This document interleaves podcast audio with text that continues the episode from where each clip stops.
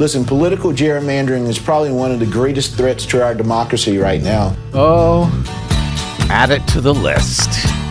It's a long list. Yes, it is. Well, I don't know why I came here tonight. I got the feeling that something ain't right. I'm so scared in case I fall off my chair. And I'm wondering how I'll get down the stairs. To the left of me, jokers to the right. Here I am, stuck in the middle with you. Yes, I am. From Pacifica Radio in Los Angeles, this is the BradCast as heard on KPFK 90.7 FM in LA. Also in California and Red Bluff and Redding on KFOI, Round Mountains KKRN, and Eureka's KGOE. Up in Oregon on the Central Coast on KYAQ, Cottage Grove's KSO, and Eugene's KEPW. Lancaster, Pennsylvania's WLRI, Maui, Hawaii's KAKU, Columbus, Ohio's WGRN, Palenville, New York's WLPP, Rochester, New York's WRFZ.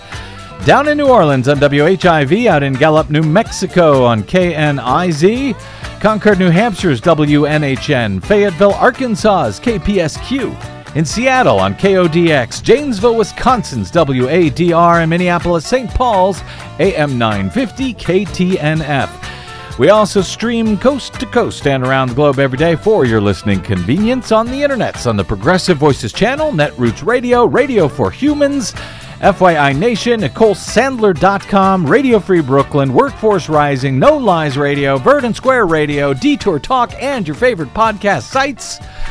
Blanketing Planet Earth five days a week. I'm Brad Friedman, your friendly investigative blogger, journalist, troublemaker, muckraker, and all around swell fellow, says me from bradblog.com, and I've got something to get off my chest because this is just getting ridiculous at this point, Desi Doyen. Okay. A few weeks ago, we reported on the misreported inflation numbers from October. Remember that? Oh, yes. Many outlets were falsely suggesting, misleading readers and viewers to believe that inflation had somehow spiked an incredible 6.2% in the month of October which, if true, really would have been a scary inflation number. But in fact, inflation had gone up just 0.09% that month. The 6.2% number, in fact, was total inflation over the past year from the depths of the COVID pandemic economic plunge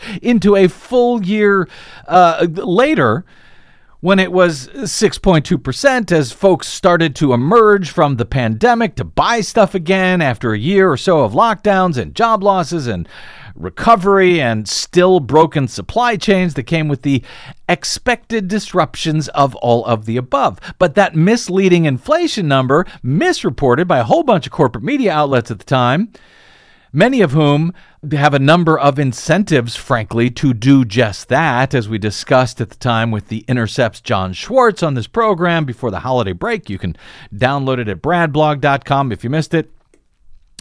Those reports sparked uh, a bit of an economic panic at the time, a, a temporary price plunge on Wall Street and a lot of political opportunism in Congress and at right wing media outlets, naturally. Corporate media outlets uh, routinely trumpet bad economic data, especially of late, it seems. I'll get to that in a moment, while ignoring the much larger signs of a robust, much faster than anyone predicted economic recovery as the nation and the world struggle to crawl out from under the pandemic. So, as we recently noted, for example, there was very little coverage just last week when the number of those applying for unemployment for the first time had plunged to a 50 year low. New new weekly jobless claims came in at just 199,000 uh, applications nationwide. That number has not been that low since 1969, which you would think would be something to celebrate. Or at least talk about. Yet that encouraging statistic got next to no coverage as opposed to the misreported inflation number a few weeks earlier. And as we saw again on Friday, Though it should be little surprise by now, a new number out from the Bureau of Labor Statistics that sent Wall Street tumbling on Friday, and news outlets and Republicans declaring that it is all but over for poor Joe Biden at this point. As Friday morning's headlines blared, uh, employers added just 210,000 jobs in November, the weakest monthly gain in nearly a year, wrote AP. NBC News Economy added 210,000 jobs in November, far below expectations, indicating troubled labor market recovery. New York Times said U.S. employers added 210,000 jobs in November, a slowdown that shows companies were growing cautious even before the Omicron variant emerged. CNN said disappointing jobs report. The U.S. economy added 210,000 jobs in November, far fewer than expected as the economy continues to recover from pandemic inflicted damage. And Washington Post U.S. economy added 210,000 jobs in November, reflecting continued headwinds in the recovery. Those all came to me. Those alerts all came to me before I even woke up today. They came as alerts on my iPhone. Terrifying. But what's the real story? Well, none of those alerts told me this, which I only learned once clicking beyond the AP's headline to their actual coverage, which, uh, as you know, many folks do not do at all. True. America's unemployment rate tumbled last month to its lowest point since the pandemic struck, even as employers appeared to slow their hiring. A mixed picture that pointed to a resilient economy that's putting more people to work. The government reported Friday that businesses and other employers added just 210,000 jobs in November, the weakest monthly gain in nearly a year, and less than half of October's increase of 546,000. I'll get to those numbers in a moment. But AP continues other data from the Labor Department's report painted a brighter picture. The unemployment rate plummeted from 4.6% to 4.2% as a substantial 1.1 million Americans said they found jobs last month. Last month. Last month alone, 1.1 million people went back to work.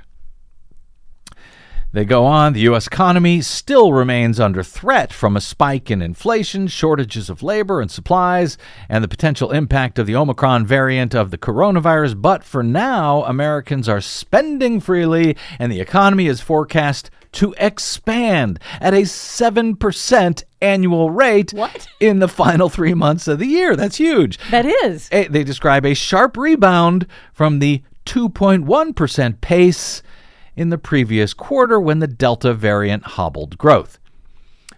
Now, over at the New York Times, their upshot columnist, Neil Irwin, also found it necessary to write a, a, completely separate article as sort of a corrective to the New York Times main report on Friday's numbers. After you'll recall, they blared earlier U.S. employers added 210,000 jobs, a slowdown that shows companies were growing cautious even before the Omicron variant emerged.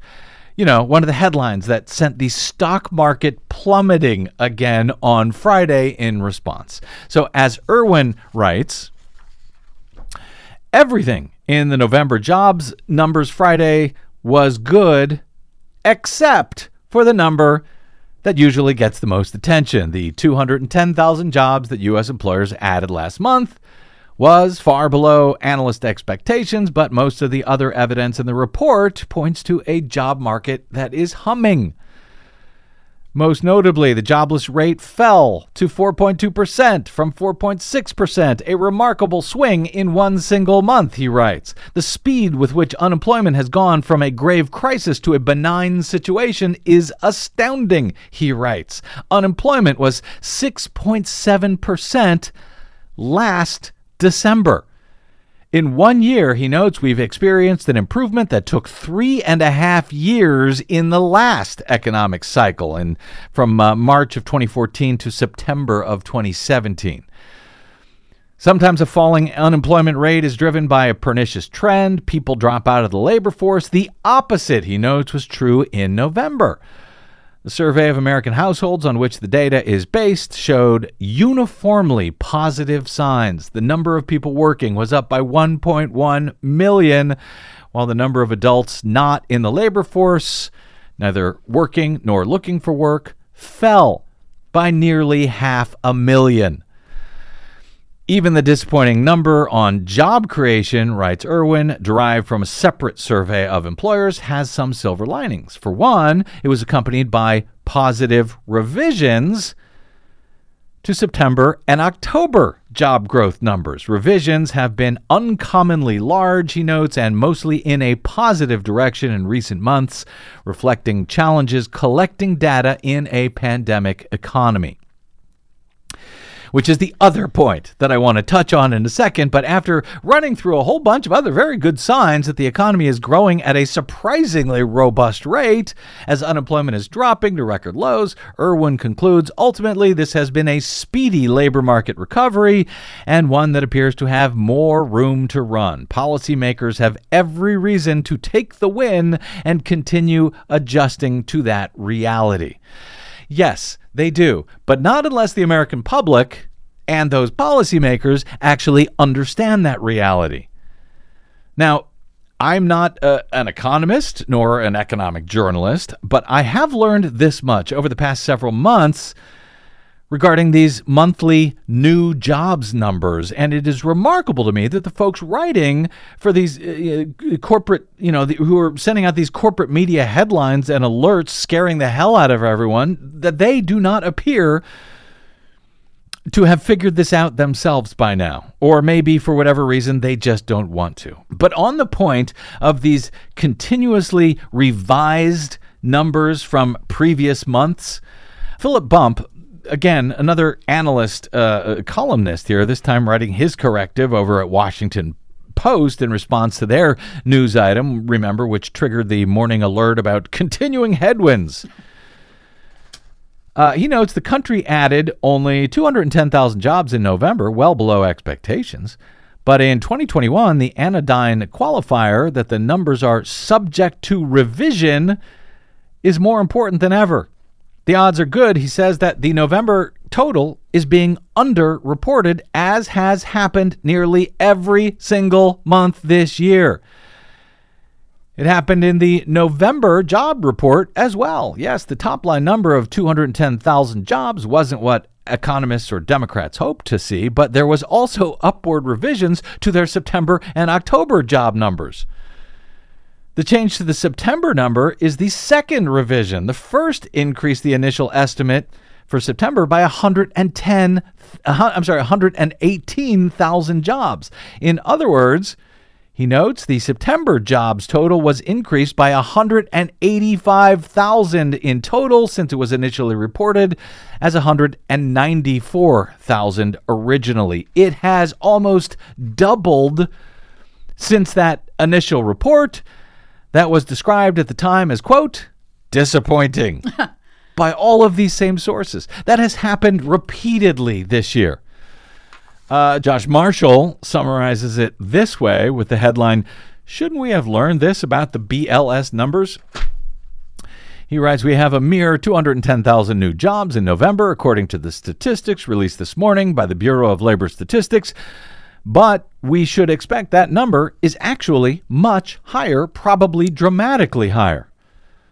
So far this year, he notes, every month but one has been revised after the fact, often by magnitudes far greater than in the history of counting this number. September, he notes, was initially 194,000. Now it's revised to 379,000 for September. August was 235,000. Now it's revised to 483,000. All of these are almost double. More than that one is more than double. Uh, a number of other months, he notes, have been upward uh, revised by a hundred thousand or more. Cumulatively, he says there's now just we, uh, they are now just shy of 1 million new jobs created this year that were not reported in the initial first Friday of each month reporting. These unprecedented discrepancies, uh, he notes, must derive from a combination of the unique nature of the comeback from the from uh, the COVID induced recession and the way that COVID has impacted how the data is collected. He says it's not like the BLS has suddenly gotten really bad at what it does. It's not a big deal if it takes a month or so longer to get the numbers just right, but it certainly has a big impact on perceptions of the economy, he observes. That is the case with the public at large, as well as political and economic debates in this country. And what we have seen is that the later revisions barely seep into the public dialogue. So it's a big problem politically for Democrats and for the public mood generally. He is absolutely right.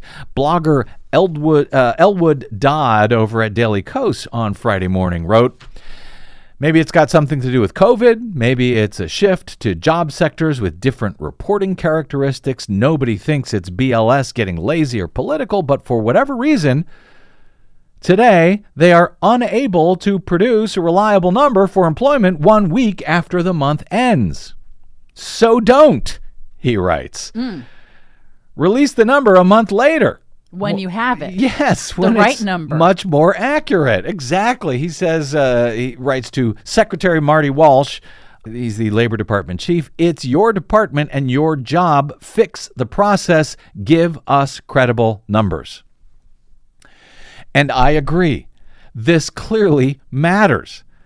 Uh, you know, again, the stock market plummeted on Friday in response to these numbers, when in fact, if you look at the full numbers, it's a really good economic report overall, and the only part of it that's not good is likely to be revised up in the next, uh, you know, month or so.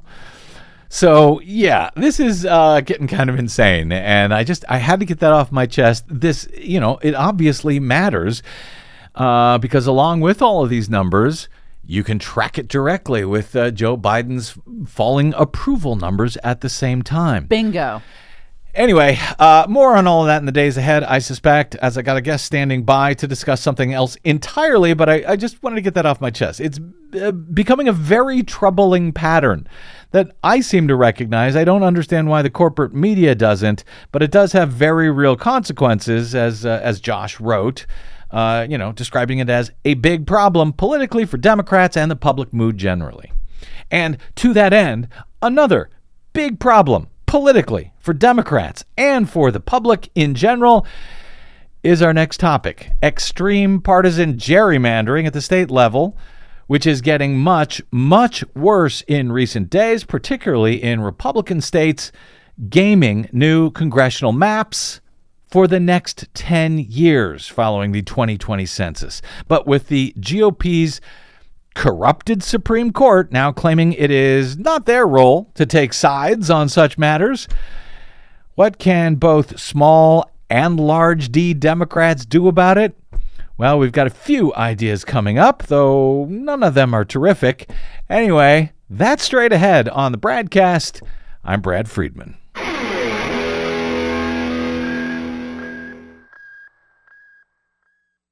What the public hears on the public airwaves matters. Please help us stay on your public airwaves by going to bradblog.com slash donate to help keep us going. That's bradblog.com slash donate. And thanks.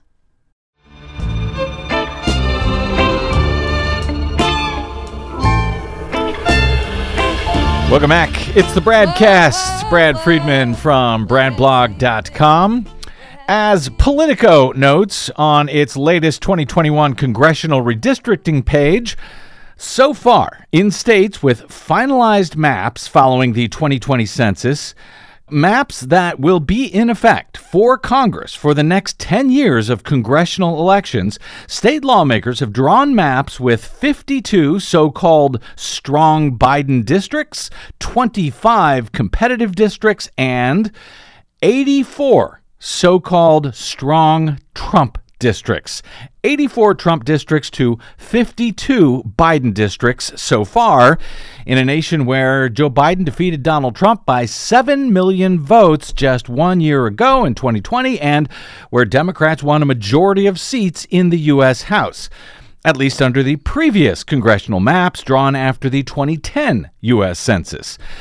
In recent weeks, we have been noting on this program a number of GOP states as their legislatures have been redistricting their new maps, such as Texas, where in October, as Mother Jones voting rights champion Ari Berman noted at the time, the Texas legislature passed extreme gerrymandered U.S. House maps where whites who comprise 40% of the population in the state, would control 60% of districts. Latinos, who comprise 39% of the population, just a little bit less than whites, well, those Latinos with 39% of the population would control just 18% of districts compared to the 60% controlled by whites. Things get worse, however, for black voters. They make up 12% of the population in Texas. They would enjoy majority control in 0% of the districts in the state, and Asians who are 5% of the population, would similarly control 0% of districts in the Lone Star State. That, even though Texas will be adding two new congressional seats this year, thanks almost entirely to the growth in their mi- minority Hispanic and black populations. As Berman noted back in October, 95% of population growth in Texas was from communities of color, but uh, GOP state legislative and House maps increase the number of white districts and decrease the number of Latino and black districts. Something is very amiss here. And of course, Texas is not the only such GOP controlled state, similarly warping the idea of democracy by drawing maps allowing legislatures to select their own voters rather than voters select their own legislators. As author and University of Kentucky law professor Joshua A. Douglas explained recently at Politico, the latest redistricting cycle where states redraw all congressional and state legislative maps in light of new census data is well underway. It hasn't been pretty, he writes, at least if you care about fair representation, where voters determine who wins as opposed to how maps are drawn. It's already become clear, he argues, that increasingly partisan state legislatures cannot be trusted to draw fair maps. And the U.S. Supreme Court, given a chance to intervene a year or two ago, made things worse by completely washing its hands of the issue. That when they declared that federal courts have no say whatsoever in how states decide to re- redistrict their own congressional or state legislative maps. That ruling, along with the gutting of the Voting Rights Act back in 2013, is now given free rein, at least as far as the federal courts are concerned, to, uh, well, to states to gerrymander to their heart's content. And boy, howdy, have they been doing so of late, particularly in Republican controlled states, where, according to experts, new extreme partisan gerrymanders being enacted right now would result in a Republican takeover of Congress in 2022, even if Americans voted exactly as they did in 2020, when 7 million more voters selected a Democratic president and when 5 million more voters voted for Democratic congressional House candidates than they did for Republican House candidates. Again, with the newly redistricting maps, being drawn in GOP states around the country if everyone in the nation voted exactly the same way in 2022 as they did in 2020, Republicans would take over the majority in the House of Representatives. Which does not sound a hell of a lot like a healthy, small d democratic nation to me.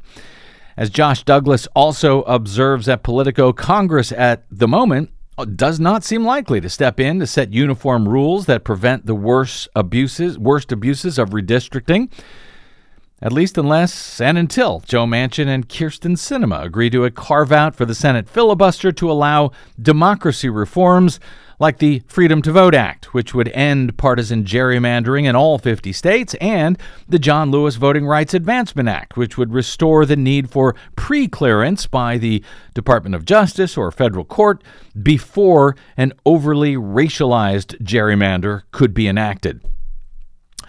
So, Douglas asks, where is the solution going to lie? Here to answer that question is Josh Douglas.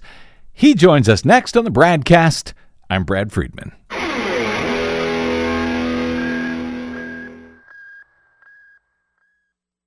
Hey, this is Brad. Our nightmare election may be over, but new ones are on the way. Here at the Bradcast and BradBlog.com, we fight for election integrity all year around, like no other media outlet in the nation.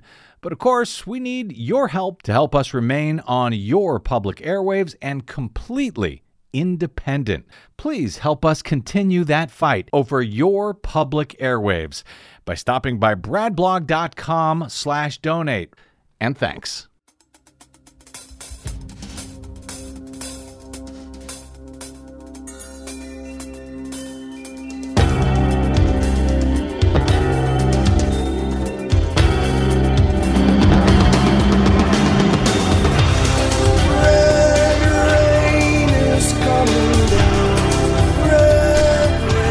Sure gonna. Welcome back to the BradCast. Brad Friedman from BradBlog.com. So, if the U.S. Supreme Court wants nothing to do anymore, uh, the corrupted U.S. Supreme Court, with partisan gerrymandering by the states, and if the Senate Democrats are unable to reform the filibuster to pass federal legislation, to bar partisan gerrymandering in all 50 states. What is the solution to this problem before it undoes this constitutional democratic republic entirely? Joshua A. Douglas wrote about exactly that at Politico this week. Josh teaches election law, voting rights, constitutional law, and judicial decision making at University of Kentucky's J. David Rosenberg College of Law.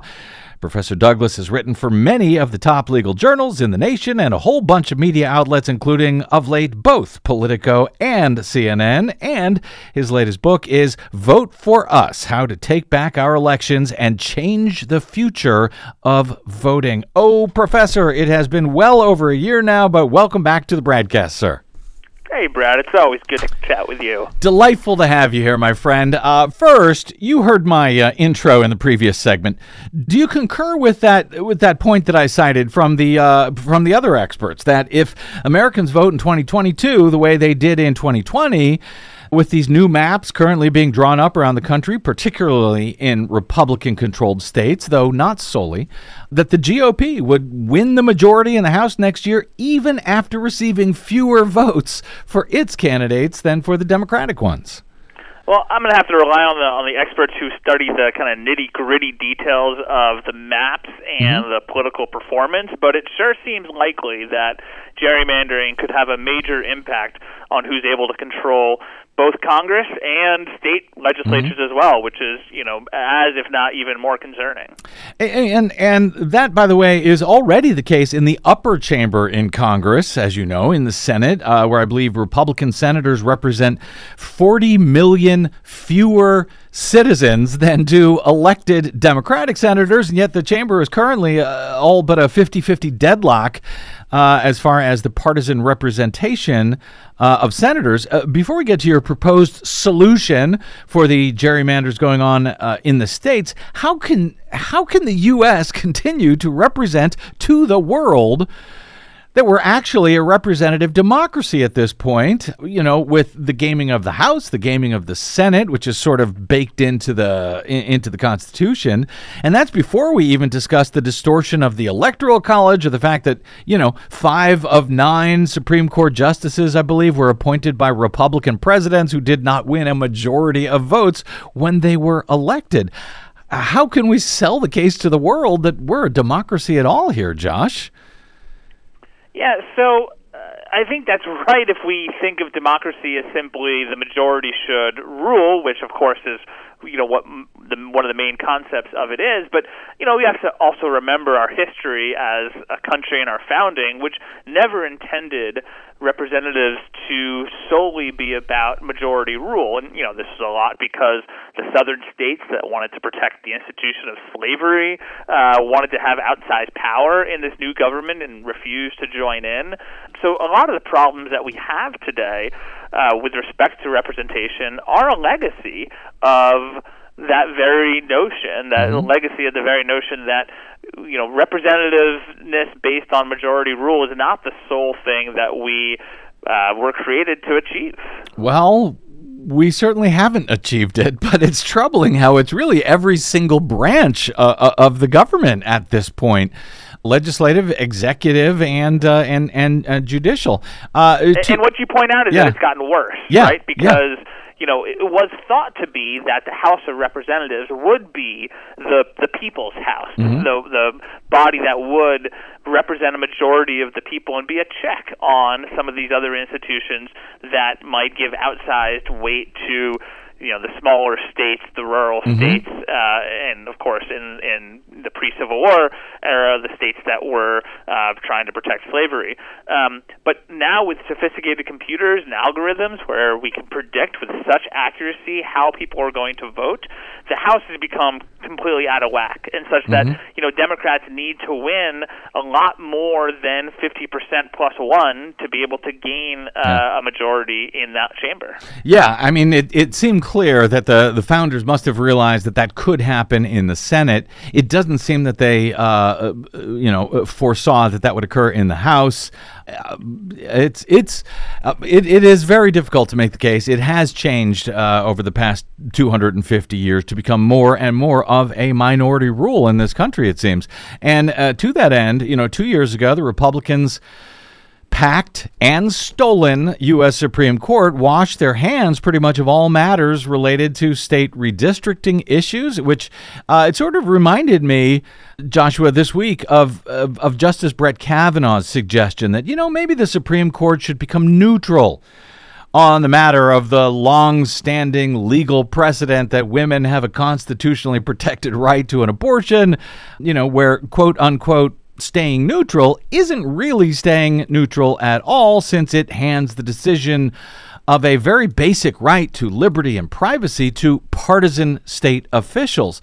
This occurred to me uh, as I was thinking about what the, what the same court did when it came to redistricting. Under under what premise did the Supremes decide that federal courts should essentially stay neutral? That they should have no say over the right to fair representation in Congress when, you know, when they became neutral on the matter of gerrymandering.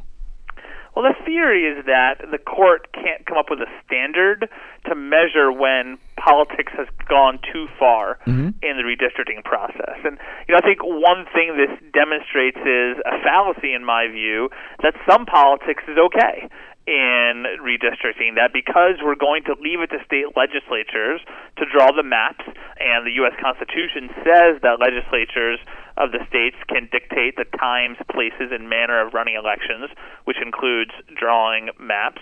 That since state bodies are going to do this, and by nature they are uh, partisan, right? They're elected in partisan uh, races. That some politics is okay, and it's not up to a judge to figure out how much is too much. And you know, contrast that with the redistricting rule that districts have to be roughly the same population, right? Mm-hmm. The, the to elect someone, to the legislature should take roughly the same number of people to get a majority in that district. This is known as the one person, one vote principle or equal population. Well, the court has said, well, judges can measure that because it's math. It's fairly fairly simple uh, math to figure out if the districts are equal size.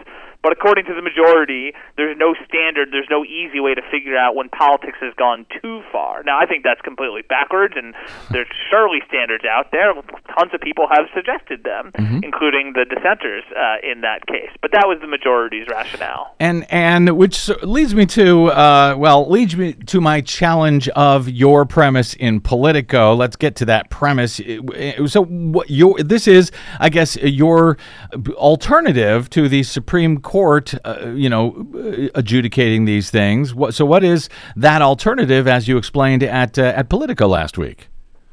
So I think state courts have a role to play in policing partisan gerrymandering. Now, let me be clear that this is not the ideal solution. I think the U.S. Supreme Court should have done its job, done mm-hmm. its responsibility of staying, you know, upholding democracy and, and coming up with a standard or, or adopting one of the standards that had been suggested. But since the court's not going to do so, we at least do have state courts. Mm-hmm. And one interesting thing about state courts is that they would rely on their state constitutions, and state constitutions go beyond the U.S. Constitution in protecting the right to vote. Mm-hmm. 49 of the 50 state constitutions say something like every citizen or every person in the state shall be a qualified voter. The only one that doesn't is Arizona's, and their courts have interpreted their constitution as also conferring the right to vote.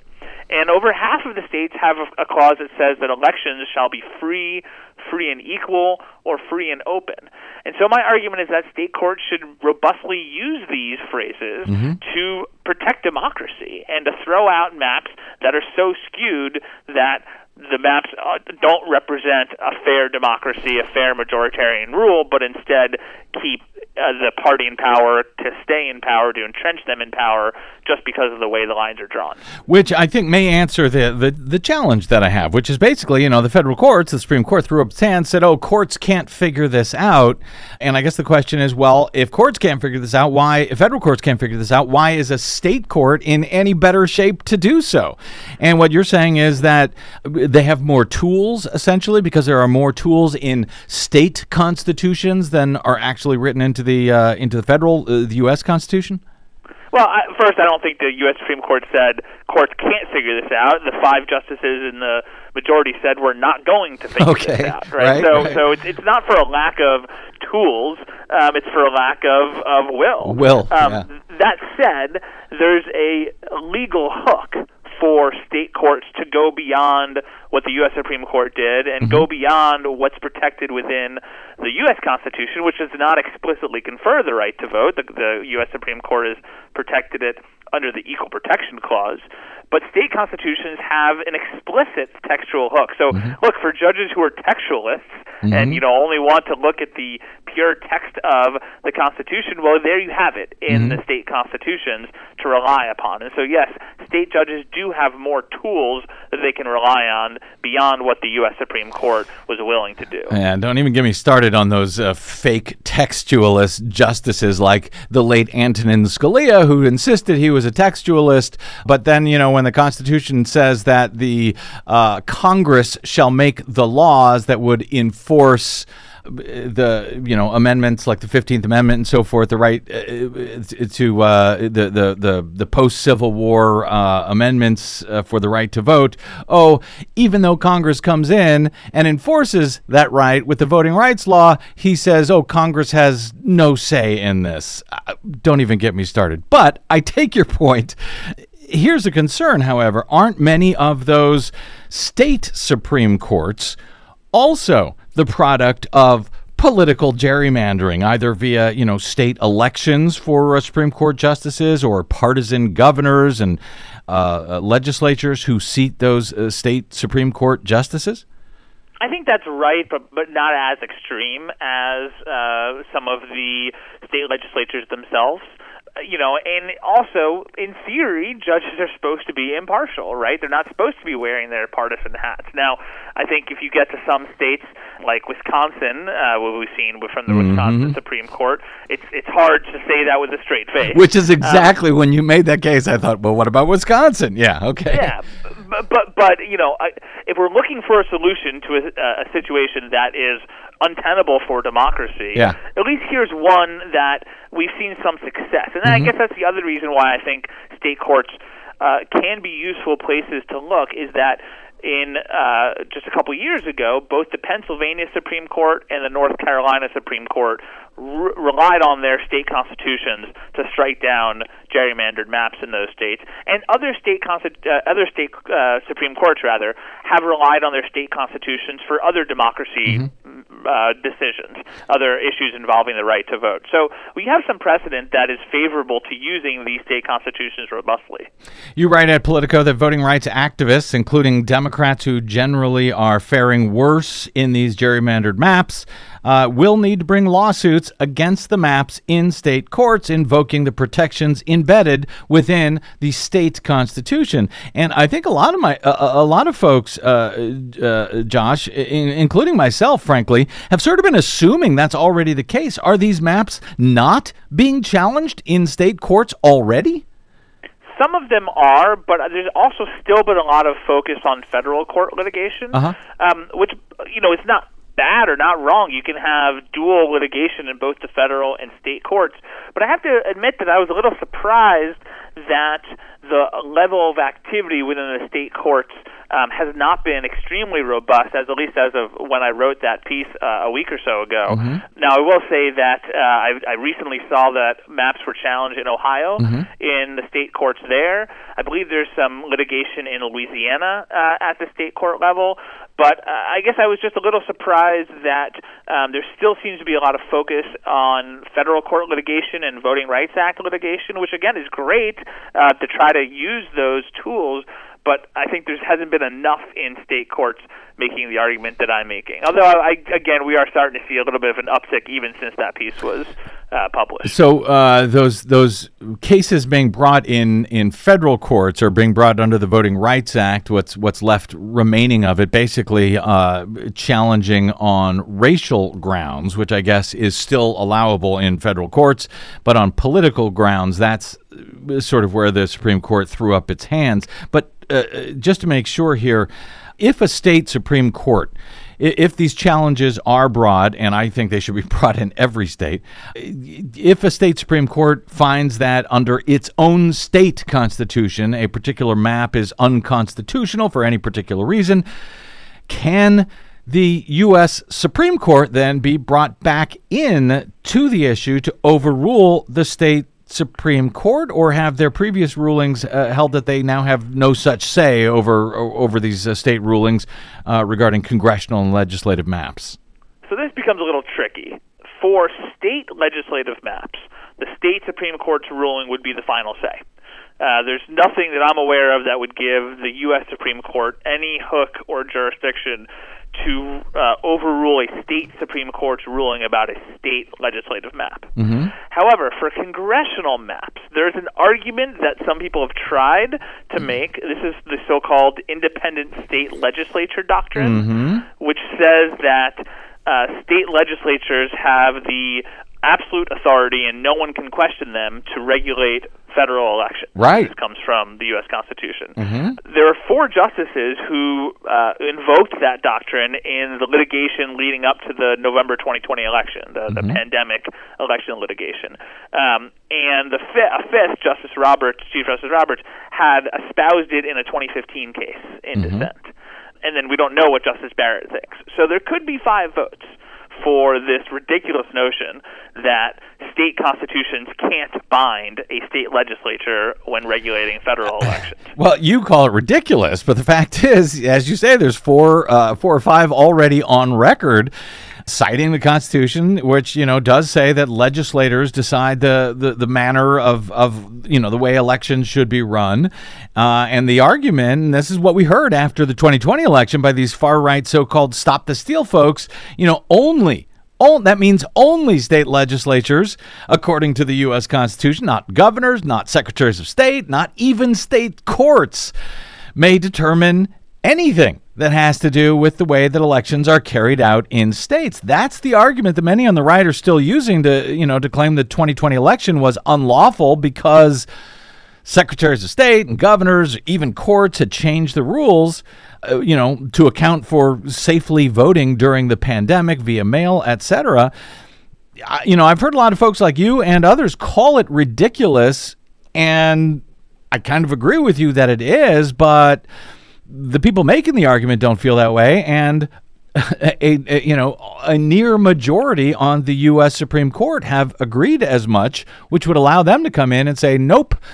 State courts, who uh, Supreme courts, who've overruled a state legislature's maps, have no say in it. That's a pretty scary, but a very real prospect, Joshua. I think it is it is a possibility. Here's what I'll say. Yeah. Um, is that although I certainly expect the Supreme Court to rule on this doctrine sometime in the near future, I guess I would be a little surprised at the justices doing it to overturn a state Supreme Court ruling about a redistricting map, um, about, about a gerrymandered map. I think the issue is going to come up more precisely when it comes to the actual voting process. And I guess that's because once the state Supreme Court has said, look, this map violates our state constitution that goes beyond the federal constitution, uh, it's it's a pretty bold assertion of power for the U.S. Supreme Court to do that. Uh, again, not suggesting that these justices are afraid of doing so, Yes, but I know. think it's just a little more explicit Yeah. than than you might do in another setting. And the other thing you'd have to do is you'd have to explicitly overturn that 2015 decision from Arizona involving its independent uh, independent redistricting commission. Again, again, I'm not suggesting the conservative justices are unwilling to overturn precedent, but having invoking this doctrine in a case not involving redistricting would not call that precedent as clearly into question. And so someone like Roberts, who interestingly did not join the other justices, even though he had espoused this view in 2015, he did not join these justices in the 2020 litigation. I just think that might give him a little bit of pause. And you realize, uh, uh, Josh Douglas, I hope you are right and that my concerns are, are for naught here. Although I think when that uh, decision in Arizona, wasn't that uh, before Amy Coney Barrett was on the court? Well, yes, and we have no clue what she thinks of this uh, doctrine. We- so we- they could have five votes without Roberts. Yeah, that's what I'm, again, that's what I'm worried about. Now, as you note, uh, this is uh, not only a Republican matter, there are uh, a few cases uh, in states with Democratic control, like Illinois, where maps are being redrawn that result in fewer Republican majority districts, which, frankly, you know, had you asked me a decade ago, I would have been equally bothered by that happening, even in uh, Democratic uh, states. But I got to tell you, Josh, frankly, given what is now at stake, which I think is democracy itself as I see it. Even though I, I now hate holding this position, it pains me a great deal. It took me a long while to get here. But frankly, I believe that if Congress is unable to adopt a law that would ban partisan gerrymandering in all 50 states, as I believe it, it should be banned, you know, as the Freedom to Vote Act does, that democratically controlled states, for the good of democracy itself, they should not unilaterally uh, disarm here, but they ought to partisan gerrymander the hell out of those blue states. Why am I wrong, Joshua Douglas? I think you're wrong because that would surely lead to the end of democracy as we know it. Now, we may already be getting there, but it's sort of like a two wrongs don't make a right kind of situation. Um, and I think there are better solutions that don't lead to uh, a complete devolvement of democratic representation. Because you Like know, then you lose the moral ground of saying you're you know this is wrong and you shouldn't be doing it. So I think you need to push. I, I would be much more comfortable getting rid of the filibuster and and passing reform in Congress. I'd be you know obviously much more comfortable as we've discussed with state. Uh, state courts striking down maps. Uh-huh. But once you get to a situation where you're just as bad as the other side, Uh-huh. Then we don't have a we don't have a, a democracy any longer. Again, you make you you make your argument in response to you. Well, we're already there. I'm just not Kinda. convinced that we're quite there yet. Well, I uh, listen, and and I hear you, and that's why I say I would, you know, in lieu of reforming the filibuster to allow freedom to vote, uh, it, I would much rather see that happen. It's starting to seem like it's not going to happen, and let me quote this guy over at CNN over this weekend who said, "quote We must treat the 2022 election as existential."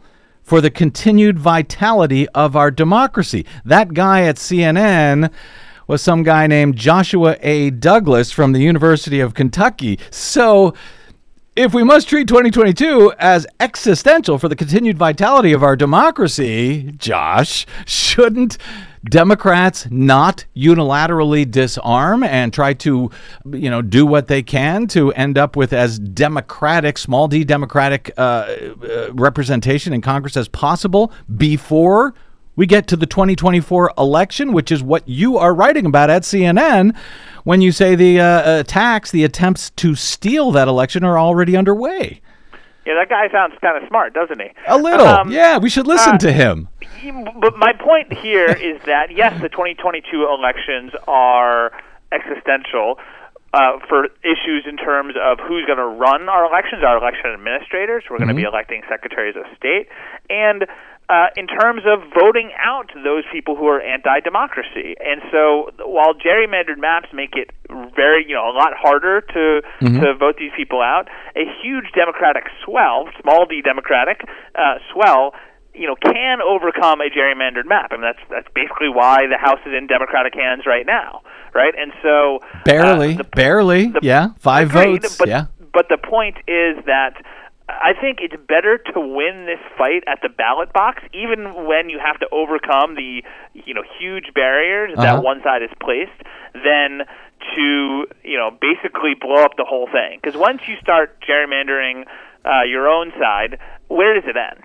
Right, and it ends Yeah. in situations like January sixth, and that's not a good place to be. No, it's not. And yes, that would be better, but boy, is that a risky way to go. And uh, you know, I, I'm wondering, you know, if if blue states gerrymandered as ruthlessly as some of these red states are now doing. I mean, eh, we mentioned, you know, there's a couple who are doing similar things, but not in the same way. You know, w- wouldn't that perhaps trigger the Supreme Court to get back into this game and to start regulating it if uh, Democrats played the same type of hardball that Republicans are playing? Well, they already were faced that in that 2019 case. That that 2019 case was crafted perfectly by the litigants. They had one case out of North Carolina mm-hmm. where the Republicans engaged in an egregious gerrymander. You had a case out of Maryland where the Democrats had engaged in an egregious gerrymander.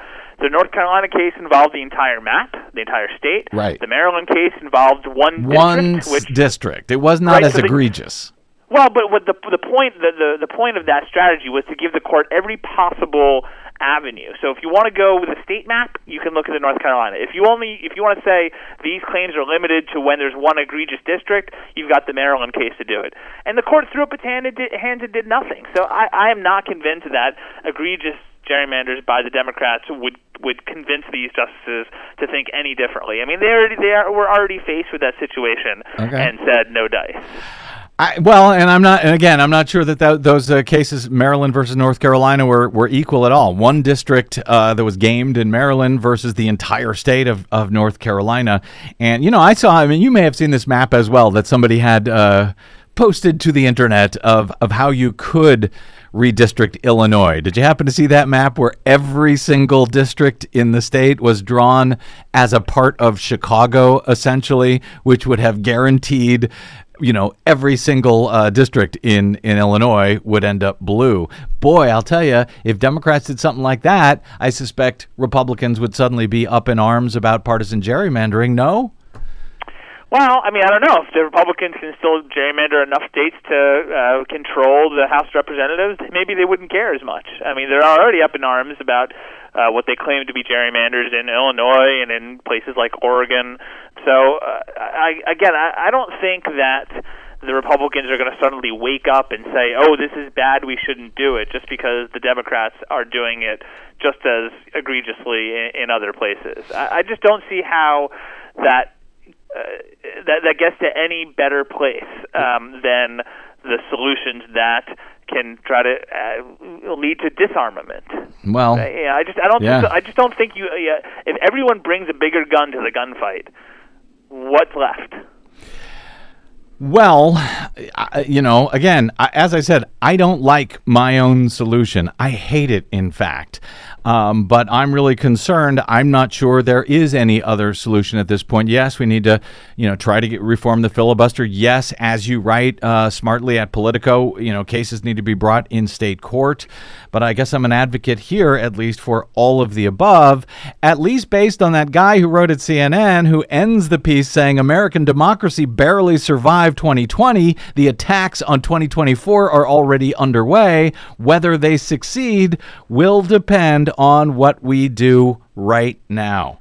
That guy's smart. Doesn't a, a, a, a further democratic gerrymander continue the attacks on democracy? Right. If the point is to is to to combat the attacks on fair representation, mm-hmm. then one side doing it because the other side's doing it doesn't lead to any better theories of representation. And what about those people in Illinois who don't have a fair district to vote Yeah. in, and so they're not represented as well? I think you know it, it, to look at this through not through a partisan lens, but through a lens that's that's about fair representation, you know, those people are going to be just as harmed as the people in North Carolina. And of course, you know, North Carolina mm-hmm. has racial issues as well in terms of the, the the racial gerrymander of the map. But but I just I'm not convinced that Democrats gerrymandering the heck out of Illinois is, is the solution to stop the attacks on American democracy. And I and I agree with you. I don't like those uh, people who are losing their representation in Illinois. But uh, if you look at the state as a whole, that state as a whole is going to lose its representation in the U.S. House and potentially lose the White House along with it because of that representation in the U.S. House if they don't game their maps in that way. I completely understand what you're saying. And, but, but you know, d- yeah. don't don't we need a two party system to have yeah. a, a, fair democracy? Yes. Right. So, like, I think the At Illinois least. Democrats.